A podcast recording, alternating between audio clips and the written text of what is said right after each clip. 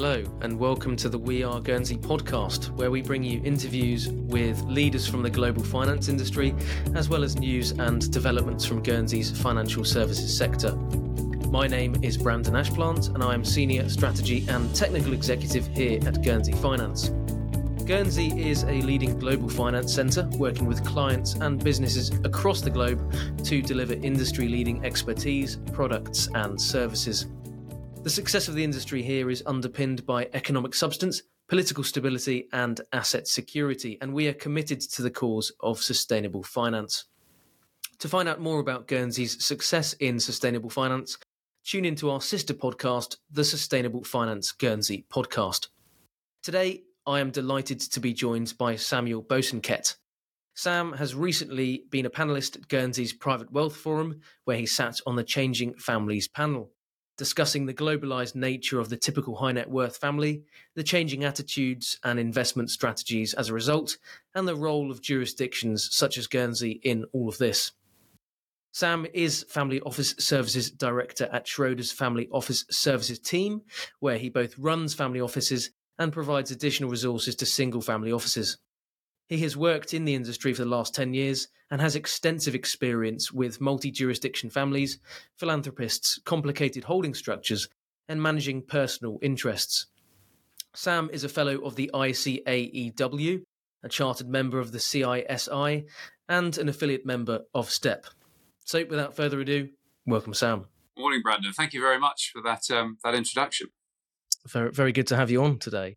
Um, so, firstly, obviously, I've done a bit of intro there. Um, just tell us a bit about yourself um, and your career to date um, yeah, from, from, your perspective. Of course, sure. So, um, as you said, I work for Schroders Family Office Service. Um, we are looking after approximately 200 families spread across 30 jurisdictions. And these families range from inherited wealth through to entrepreneurs. Uh, you won't be surprised to hear that no two of them are alike. Um, and we provide a different range of services to all of those. But um, how, how, did I get here? How did I end up doing this job? I, um, I did a degree in natural sciences at Durham University. Uh, for me, that was maths and physics. Um, and then went on to become an accountant afterwards. I uh, trained with a firm called Blick Rothenberg in London.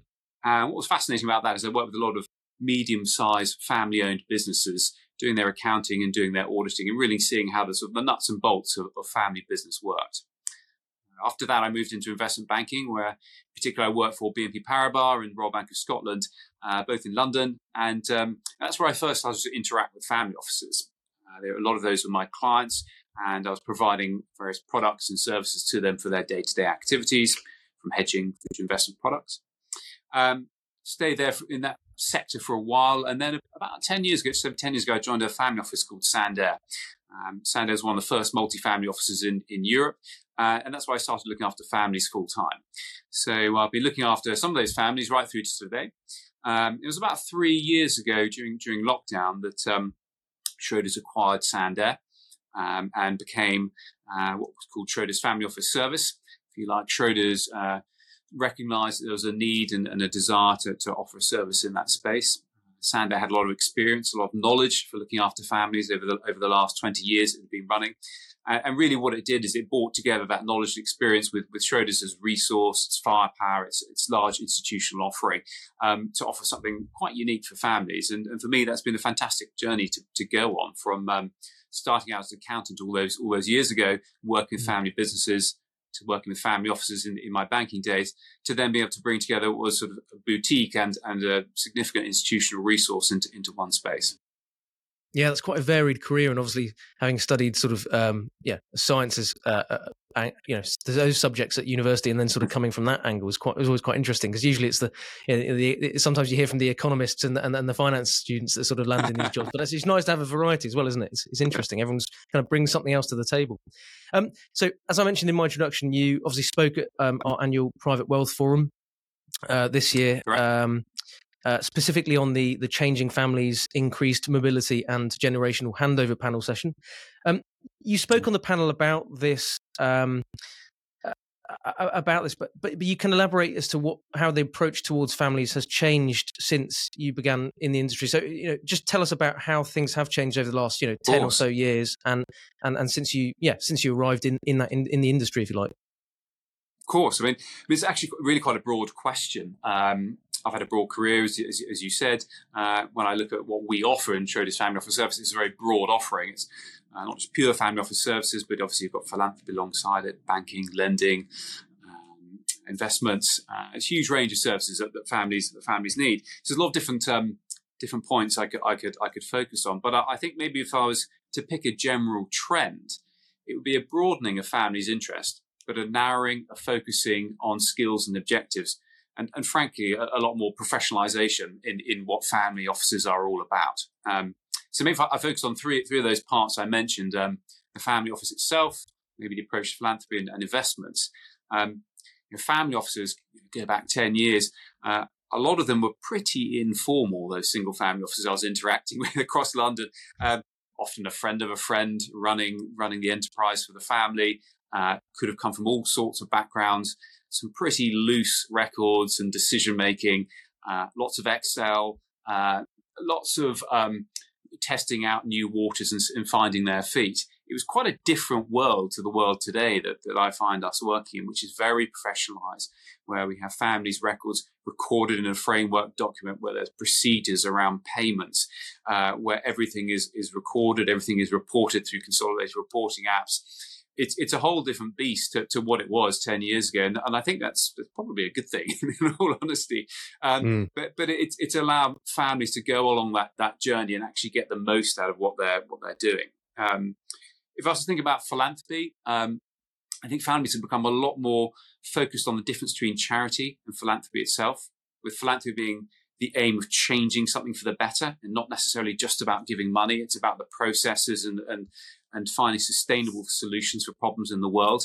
Um, obviously, it's a big part of what we do. We have a philanthropy team here at Schroders and in our wealth management business at Cazenove who help families put the right people around them to tackle those issues and, and to really get the most out of it. Um, and then last, I suppose, on the on the investment front, um, we family offices uh, have, have, never had more opportunity to invest in different things. The range of asset classes you can go into is huge. Um, you won't be surprised to hear that the private assets has, been the, the big sort of driver over the last few years. If I was to look into the Schroders stable, what we, have seen in Schroders Capital, uh, where they're offering uh, private equity, real estate, some green infrastructure. I mean, it's, it's been a huge success. Um, and, and, and, that's really mirrored the trend in the industry as a whole. Uh, families want those asset classes. Um, I think what I'd say is the real change is they tend to home in on fewer larger positions in private companies, uh, in infrastructure assets, um, or delegating to more professional institutionalized providers. Um, I think gone are the days of the sort of fairly loose pick and mix approach to, to choosing private assets, turning up some conferences, meeting someone over a coffee and deciding it's a good idea. Um, those days are long gone. I think, unfortunately, lots of people have, have seen the, you know, the downside of, of, that approach. So it's it's really, I suppose, the industry as a whole has has, has really uh, fine tuned and, and, focused on, on what it's delivering for the families. Mm. And I appreciate I'm going a little bit off script here, but I, I have to pick up on that point you made around philanthropy because it's an mm. interesting trend. Because obviously we hear lots of talk around, uh, you know, the rise of sustainability, impact investing, um, in conjunction with sort of next, you know, this whole next gen, um, so the, these themes and issues all in tandem. But actually, it was an interesting point you made there in the, in the sense that actually, whilst um, whilst you know charity is still still here with us, and as it was, you know, ten or more years ago, actually, the, this idea that philanthropy is a long term process and project that a family commits to over the long term. How does that contrast with the rise of sustainability over the last few years and and the rise of impact investing in your mind? I'm not sure if I'd say contrast. I, I, I think they're mm. additive towards each other. I, I think um, the word sustainability in people's minds is often equated with all things green, uh, with mm. the type of investing. But actually, if you're thinking about philanthropy, what you want is a sustainable solution, i.e., something that can continue forever um, and can really solve a problem. And, and those are often structural issues. And um, I'm privileged enough to work for some very successful entrepreneurs who've used their, their, their brain, their nous, their entrepreneurial skills to solve problems in their respective industries, who've now turned to philanthropy and view it as, as what they term venture philanthropy, where they're, where they're trying to put meaningful capital in that can unlock change in, in sectors and cause you know, long-term uh, long-term ongoing solutions to problems, uh, which which cannot be just fixed by just applying money. It's, I suppose, it's, it's, it's the concept of give a man a fish and you feed him for a day, teach him how to fish and you feed him for a lifetime. And, mm. and I hmm. think that's the same in, in, many of the philanthropic causes that people that people target. Um, and certainly with um, you know the generations coming through in families, they're very attuned to the externality of their decisions in life. And the more that they can get involved in this, the more they can um, improve the lives of others around them. They're really keen to do it. Certainly. Um, so turning back to private wealth forum now and, and continuing uh, you know the discussion there um, we also heard from katie royals of pam insight and private mm. client um, who joined us in september on this podcast actually to talk about the the latest pam insight research report uh, commissioned by guernsey finance which of course launched at the event um, on the 2nd of november um, one particular finding from that report was that high net worth families consider um, political stability to be one of the kind of you know most important kind of key tenets or factors if you like in choosing a jurisdiction for for wealth domiciliation. Ahead of sort of geographic location and tax neutrality as well which was an interesting um, you know mix no doubt in the last you know again looking back to 10 15 years ago that that that toss up might have slightly been different but that's where we seem to stand now. What, what are your thoughts on that? Um I mean, I think it's a very fair observation. Um, I mean, if I take it back to the sort of the first questions, we, we talked about families having their broadening of interests, um, but a narrowing and a professionalization of, of, the way they're approaching their family offices.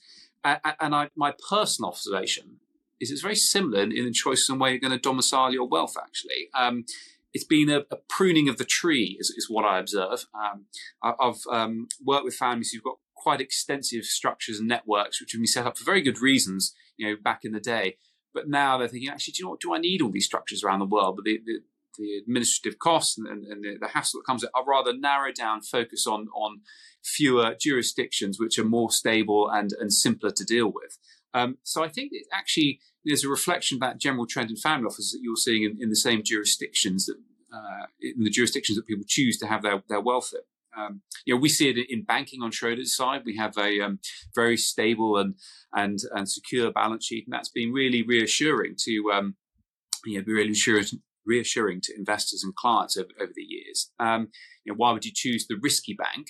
Uh, and I suppose I'd say the same in, in choosing the, the, jurisdiction to domicile your wealth. Why would you choose the risky one when when there's much more stable ones out there? Um, if I was to crystal ball gaze, know, what what's the future look like? Um, in our wealth management business at Cazenove Capital, one of our one of our trends uh, that, that, we point to is what we call the three Ds, which are demographics, um, deglobalization, and decarbonisation. And I think in that deglobalization piece, there's an element of friendshoring. And I think mm. that's important. We see it a lot in, uh, if you like, in some of the emerging markets where they're, they're centering on, on different uh, parts of the world, but also closer to home. And I think that friendshoring trend will be extended to um, to jurisdictions as, as well. Mm, interesting. Um, and and we see advisors developing a keen interest in business opportunities in the Middle East, um, which over the last few decades has seen enormous sort of wealth generation as a you know as a result of sort of the economics of the resource uh, rich region that, that that area of the world is.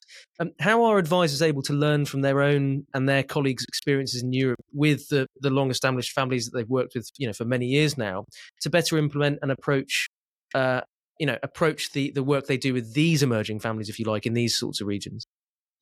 I mean, that's a, that's a great question. I, I um, personally haven't worked directly with Middle Eastern families, but I've got a lot of experience with Northern European families, uh, which is which is where the families I work for are based. Um, and I think as an observer of the Middle Eastern region, uh, one thing that's hard to miss is there are a number of very successful businesses which are the backbone of, of, of delivering their economy there, which are actually owned by families, right? Um, and they haven't gone through a flotation or, or, public offering process that, that you have in, in many of the European countries or, or, or in North America. So I suppose what that means is fast forward to this period in time where those families have grown in number, uh, more geographically dispersed. Um, the Middle East, Middle East has to get that right, that succession point. Because if they don't, actually, the, the economies in those countries are going to face some real challenges if a family feud over the um, over a key business, and sort of a power business or a water utility, if a family feud between two siblings means it can't function, and the actually the region gets impacted by it. So it's actually really really key that that's um, addressed and thought about. Um, I, I, think you know one of my observations for the northern from northern European families Um, a lot of those that are based in civil law jurisdictions have often uh, relied quite heavily or taken comfort in, in the prescribed inheritances that they have. And, and that's nice. It's, it's a good starting point. Um, but as we see those family members move into different jurisdictions, uh, be that other civil law ones or maybe even into common law ones, um, they start to raise their hand and question what's right and what's fair, and that maybe some of these inheritance and succession issues should be tackled a different way rather than what's prescribed. So I suppose by extension, if you were to turn to the Middle East um, and apply that, you'd be thinking, well, hold on, if they're going to rely on Sharia law, yet some of the family members are now educated in the US or are living in London, it might actually not be the way they're expecting this is going to play out. So, um, so I suppose you know what what can advisors learn? I think it's looking at what's happened in Northern Europe, looking at some of those families, trying to get ahead of the game and engage with those uh, families in the Middle East to have a good, healthy dialogue on what they want to happen and what they think is going to happen. Um, because it won't just impact the family; it could, could impact the region as, as a whole in terms of their economy. Mm, so there's actually the wider, you know, the wider importance of actual geographic stability and also geopolitical stability to that point as well. Um, sort of following up on that um, and referring, but also re- referring back to the managing, managing changing families research report, which launched at, at the event. Um, some other key differences between regions arose, uh, as well as between families, if you like. Um, and, and, the findings found that, for example, the adoption of technology was seen as much more important amongst, for example, US families at 65% against Middle Eastern families at slightly lower 52%. How can and, and, and should managers approach this difference, if you like? Mm. Well, I think that's a, I mean, it's a, it's a really fair observation. I, I, think technology is becoming increasingly important. Um, you can understand in, in, different regions of the world they're having different speeds at, at, um, uh, of adoption. Uh, but I think this is a one-way street when it comes to technology. I mean, it's uh, families want it more and more. I, I observe amongst the families I, I work for that they're they're keener than ever to have everything in one place to be able to see it digitally. We have consolidated reporting apps to do that uh, to be able to access their documents. We have secure portals that, that families can have. The, the, challenge for, for family offices is, is really the cost of it. Um, for a lot of single family offices, to establish those is, is, is fairly prohibitive. Um, so it's really about um, being able to partner with other other people. Mm. How, how, to advi- how can advisors as a whole make the most of this? I, I think it's key for them to point out that within generations of families, as well as those in different regions, there's going to be different demands for technology and access to information. Um, some of the families I work for see it as a key part of the communication within the family. And there's an emergence of a series of websites, a bit like Facebook, but for families themselves, just to share information on, on what on where they're going. So, so I think it's important that advisors know they've got to interact with that technology. They've got to be able to provide their information into it, and, and they're very, um, how would I put it, awake um, and quick to point out the challenges with security on that because for families have all of their information available obviously presents a, a risk for them and and looking back at the event on the on the panel you discussed how succession is a much broader topic um, than many typically view it as being um, how has this process evolved as the younger generation becomes i suppose more financially involved in the family um, and the family business and where has discussions around their aims changed as this dispersion of, of, of families increases, if you like, I guess geographically speaking? Well, I'm really pleased you picked up on that because I mean you're absolutely right. I mean it's one of our um, one of our key messages is is that family success is not just a, a number. It's it's about more than financials. And um, and as I said at the time, it's dangerous to to assume that succession is all about tax. Uh, we we we run um, processes for families to to build their family charters, to put together constitutions for them. And when I ask families what they want for their children, the number one message is health and happiness. Right, above all else, it's, it's health and happiness. Um, the challenge comes around um, how do you actually achieve those? And um, historically, I think there has been a tend to have a prescribed definition of happiness. uh, what mm. worked for one generation will definitely work for the next. You will join the family business. You will follow this route. But actually, we all know that we're different, right? And, and through different generations, families change. And um, and so it's really key that we have those conversations early on. We see greater success amongst those families that target values uh, and target purpose and fulfillment in their family's life. And that way they can build on something together rather than building on a prescribed objective, which may or may not suit the family members. Um, so I think the big ev- evolution uh, to come back to it is families are actually talking about this. They're talking about it in closed, secure environments where people can safely bring to the table their, their views. Uh, and I think that's great. Right? You know, we want to make sure that, that families succeed, they thrive in the ways that all the family members want. And among the millennials and the younger generation and the, and and you know the next gen and all these sort of these other buzz terms that kind of encapsulate that that that rise of of the next uh, the next generation to come. There is a keen interest in in using their wealth to be good global citizens. Again, these are kind of um, you know I guess themes and issues we hear a lot a lot about. You know. On, a, on an almost, if not daily basis now, um, and it's something that's of course reflected in the, in the new research report we've launched. Um, from those discussions and and your own experience, how are the younger generations seeking to to become good global citizens, if you like, in practice? You know, what, what does what does what do the actual real um, in real time steps mean for that for that to kind of come to fruition, if you like? Well, I mean, you're absolutely right. The generation coming through are, as I mentioned earlier, more aware of their externalities, i.e., the, the impact of the decisions they make on life, than any of the generations before, and um, and that's fantastic, right? Um, I think they're very aware that the big challenges in their lifetime are going to come from the environment, are going to come from societal challenges. And they rightfully want to address those um, in as many ways as they can. Uh, that's where they work, how they travel, uh, the decisions they, they make, how they invest. Um, those decisions won't be perfect, but at least they can try. Um, so, how, how, do we see that manifest itself across the families we work for? Uh, clearly there's a lot more uh, focus on in the family business on what it entails, what it involves, where it's going in, in the future. Um, and those discussions are much broader than maximizing profit, which it may have been coming out of for, for the executives coming out of business school 20 years ago. It, it's a much broader mm. conversation. But also, we're seeing a lot more metrics being measured by families. Uh, carbon footprint of the family in the investment portfolios, in the travel, in the businesses. Um, how is the family giving back? How are we working with our different different pillars of success? And that's brilliant. You know, it's it's a wider, broader conversation, and, and I think the sooner people embrace that, the better. It's not for everyone, but I think if you've got family members that are keen to discuss that, you've got to have everyone around the table engaged in that in that conversation. Mm, certainly, and and following directly on from that, um, because at the event at the Private Wealth Forum, you, you, also spoke about how sustainable investing is perhaps no longer sort of mm-hmm. alternative or sort of you know on the fringes idea. It's actually very much in the mainstream, um, and not just with next gen, actually with, with all generations in many respects now. How have advisors looked to educate themselves about these causes and embrace the adaptation of the likes of you know fiduciary duty um, as encouraged, you know, by the likes of the UNEP, for example. How do you know? How are advisors and and managers educating themselves on on these issues?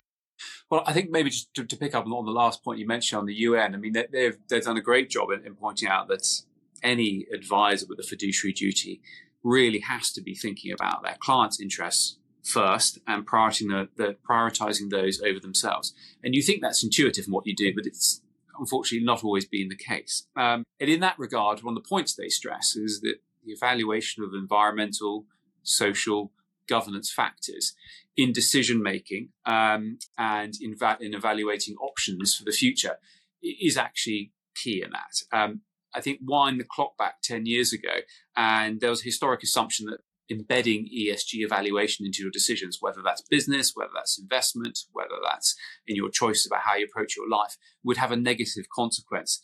I think that's no longer the case. I think we're past that that, that conversation. Um, we talked earlier about um, our wealth management business at Cazenove Capital, and that we've got um, our three Ds.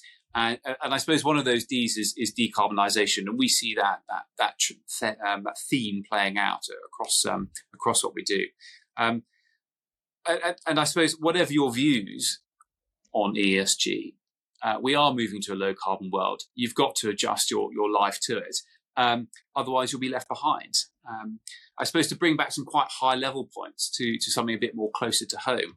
If I was to think about my, my Father Christmas list for this year, that's going up the chimney soon, um, uh, what, something that's on it is, is an autonomous lawnmower. Um, obviously, I determined to have a nice green lush lawn. But, but you know, why is it on there? It's it's it's a lawnmower that's going to cut my grass. It's going to be cheaper than a man, and it's going to be powered by the solar panels it plugs into. And what's fascinating about that is we're at this tipping point where that's a sort of part financial, part environmental led decision.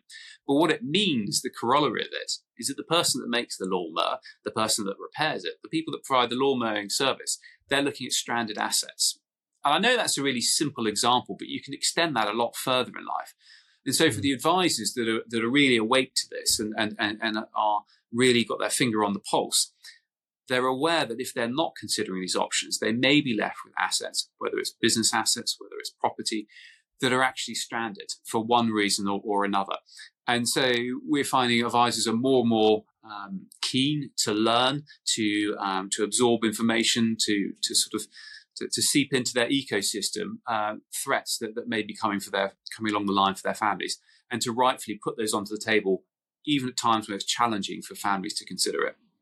And just to finish up um, with a final question, there have been um, you know several reports in the last few years, sort of various publications that have talked about this trend um, towards you know the next gen as they take wealth being unlikely to stay uh, with their parents or, or, their parents parents advisor perhaps if this is a, a, bit, a bit, of a dynasty approach.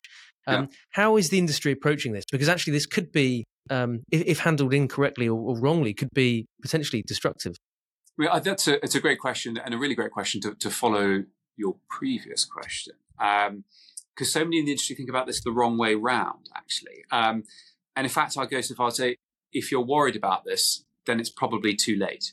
And by hmm. that, I mean not too late for the industry, but too late for the family. If you've got a family with such big dispersions in views between a generation that it's perfectly clear to you as an advisor to that family that there's going to be a big pivot when it comes to next generation, your job might be at risk, then clearly you're ignoring the problem at the table, which is the difference in opinions.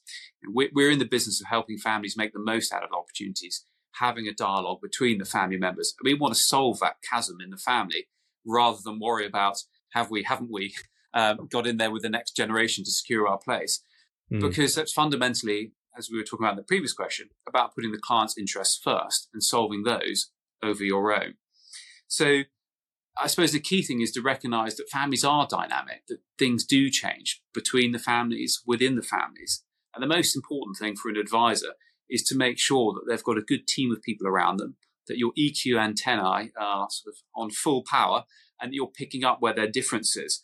Because in that way, you can help the family get what they really want to do, um, discussed, agreed amongst them, and then help them thrive as, as a family. And I think if you're doing that, then you'll probably find that um, you know, your job is secure if that's what you're, you're worried about, but that the mm. family's uh, future will, will, be secure. And I, and I suppose that you know, what are the things we're looking for? We're we're we're we're trying to work out why they feel so differently from each other, who isn't listening, what they can do to change, and indeed, a bit of a bombshell at the end of your your your podcast. But should they even stay together as a family unit? Sometimes it's not the best option. You might need to go their separate ways. But I, I, suppose, you know, above all else, you know, the most important thing for advisors to be doing is to be focusing on what that client really needs, um, and then let the other bits fall in place around that. Brilliant. Well, thank you very much for your time today, Sam. You're welcome. Thank you. It was a real pleasure talking to you. Thank you. And uh, thank you for, for joining us on the podcast. It was great to hear you talk about some of the, the points you raised at Private Wealth Forum in greater detail. Thanks also to you for listening. Um, if you enjoyed the discussion, we have a backlog of interviews on the We Are Guernsey podcast channel. You can check them out by searching for We Are Guernsey on your preferred podcast platform. We also have links to Sam and Schroders and Cazenove in our show notes, so check them out to hear more from them.